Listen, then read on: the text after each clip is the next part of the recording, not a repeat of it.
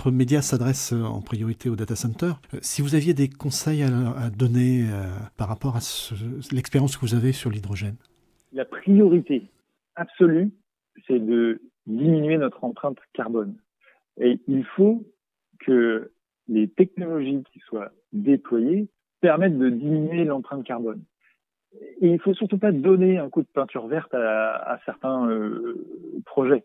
Et donc, il faut absolument s'associer à des gens qui soient capables de calculer euh, l'empreinte carbone. Et moi, la vision que j'ai et la vision que nous avons chez, chez Life pour les data centers, c'est un data center qui consomme de l'énergie, qui consomme de l'énergie verte, mais qui ne va pas verdir sa consommation en achetant des garanties d'origine sur des électrons, alors que les électrons, de toute façon, qu'on se tire sur le réseau, ils sont ceux du, ceux du réseau. Je vous donne un exemple. Le marché des garanties d'origine, qui est un marché européen, vous pouvez acheter des garanties d'origine en Finlande, un peu loin de la, la, France, mais vous pouvez même acheter des garanties d'origine qui sont issues d'électricité produite en Islande, alors que l'Islande n'est même pas interconnectée avec le réseau européen d'électricité. Et donc, si on veut faire du renouvelable, si on veut faire du durable, si on veut faire du soutenable, il faut absolument regarder dans le détail tous ces aspects-là avec des gens qui sont sachants sur le, sur le domaine. Et donc la vision que j'ai pour un data center, c'est d'utiliser de l'énergie verte sur un parc éolien, un champ solaire qui est à proximité, avec les moyens de stocker l'énergie pour la restituer au moment où elle est consommée. Et ça, l'hydrogène est un vecteur de stockage, comme euh, les batteries, il peut y avoir des systèmes euh, hybrides. Et cette, ce stockage, cet hydrogène, a en plus beaucoup, beaucoup de vertus, puisque s'il n'est pas consommé, il peut aussi alimenter, s'il n'est pas consommé par le data center, il peut aussi alimenter les flottes de véhicules de service des sociétés avoisinantes, euh, les flottes de bus puisque très souvent les data centers sont proches de hubs électriques pour être alimentés en, en, électricité. Donc il y a certainement une, une ville à côté et peut très bien alimenter également la flotte de bus de cette ville-là, décarboner également ça. Donc en fait c'est un écosystème que l'on crée et il faut se mettre ensemble avec le producteur d'énergie, l'utilisateur, mais ne pas raisonner sur uniquement un data center, mais vraiment créer des écosystèmes locaux, regarder à la maille locale. Ça, c'est très vertueux parce que aujourd'hui, plus on est locavore, plus on est soutenable.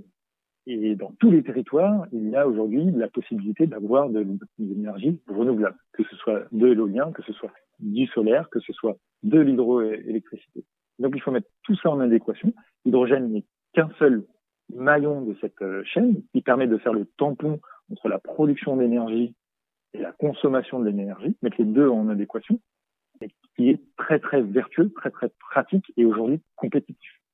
Un projet de data center vert est un projet qui peut être bien plus inclusif et donc bien mieux accueilli par les, territoires que ne l'est un projet de data center tout court. Puisqu'un projet de data center tout court, c'est l'installation d'un site avec un petit peu d'emploi à la clé, mais un projet de data center vert, ça va largement au-delà de ça. C'est l'installation de moyens de production d'énergie verte qui sert au data center, mais qui sert au territoire également, qui est mutualisé. Cette énergie verte, il faut la stocker pour restituer de l'énergie verte au data center quand il y en a besoin. Et cet hydrogène peut également être valorisé. Ce sont des projets qui deviennent très inclusifs qui entraînent le territoire dans la transition énergétique, qui sont bénéfiques puisqu'ils entraînent la création de moyens de production d'énergie renouvelable, ils, ils entraînent la production d'un carburant nouveau, propre et renouvelable pour les transports en commun, pour les, pour les entreprises.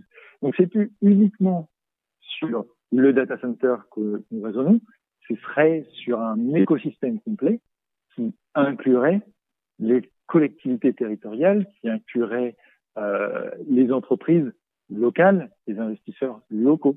Et tout ce qui est local est bien plus durable et bien mieux accepté que ce qu'on fait euh, quand on est beaucoup plus global et beaucoup plus fossile, bien sûr. malgré tout, la production euh, d'énergie renouvelable, euh, elle n'est pas forcément à proximité. C'est pas aussi évident que ça. Dans le, le, cycle de vie que vous nous avez exprimé, il y a la production, il y a l'hydrogène pour le, stockage, et puis ensuite l'alimentation à la fois de l'écosystème et du data center. Sauf que cette partie production initiale, elle n'est pas forcément évidente. Tout à fait. Ça, c'est très très vrai. À Paris, l'énergie renouvelable, c'est pas très très disponible. Après, c'est justement une, très très bonne question. Est-ce qu'il faut continuer être euh, hyper centralisé. Euh, Est-ce qu'il faut continuer à avoir des entreprises qui sont hyper centralisées, toutes, euh, à Paris? Est-ce qu'il faut continuer comme ça? Ou est-ce que justement c'est pas l'occasion cette transition énergétique et ce changement de logiciel, est-ce que c'est pas l'occasion de raisonner local, de raisonner territorial et de voir les territoires qui sauront saisir cette euh, chance et de se développer, de créer de l'emploi, alors que Paris aura peut-être un peu plus de mal à se développer, donc de redonner à certains territoires une valeur ajoutée. Ça au niveau français, mais au niveau mondial également.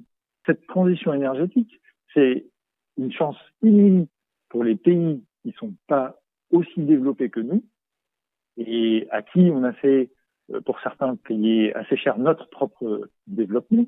C'est une occasion inouïe étant donné les ressources en énergie renouvelable dans ces pays pour se développer. Et donc c'est c'est les la décennie qu'on vit est absolument passionnante puisque la ressource est partout. Vous avez du vent et du soleil partout dans le monde. Et donc, certains territoires sauront s'en saisir, d'autres auront plus de mal. Mais c'est pas mal de re-répartir les, les, opportunités au lieu de les, concentrer. Et éventuellement d'ailleurs en, bordure de mer, sachant que quand on regarde votre cursus, vous êtes également un spécialiste des énergies marines renouvelables.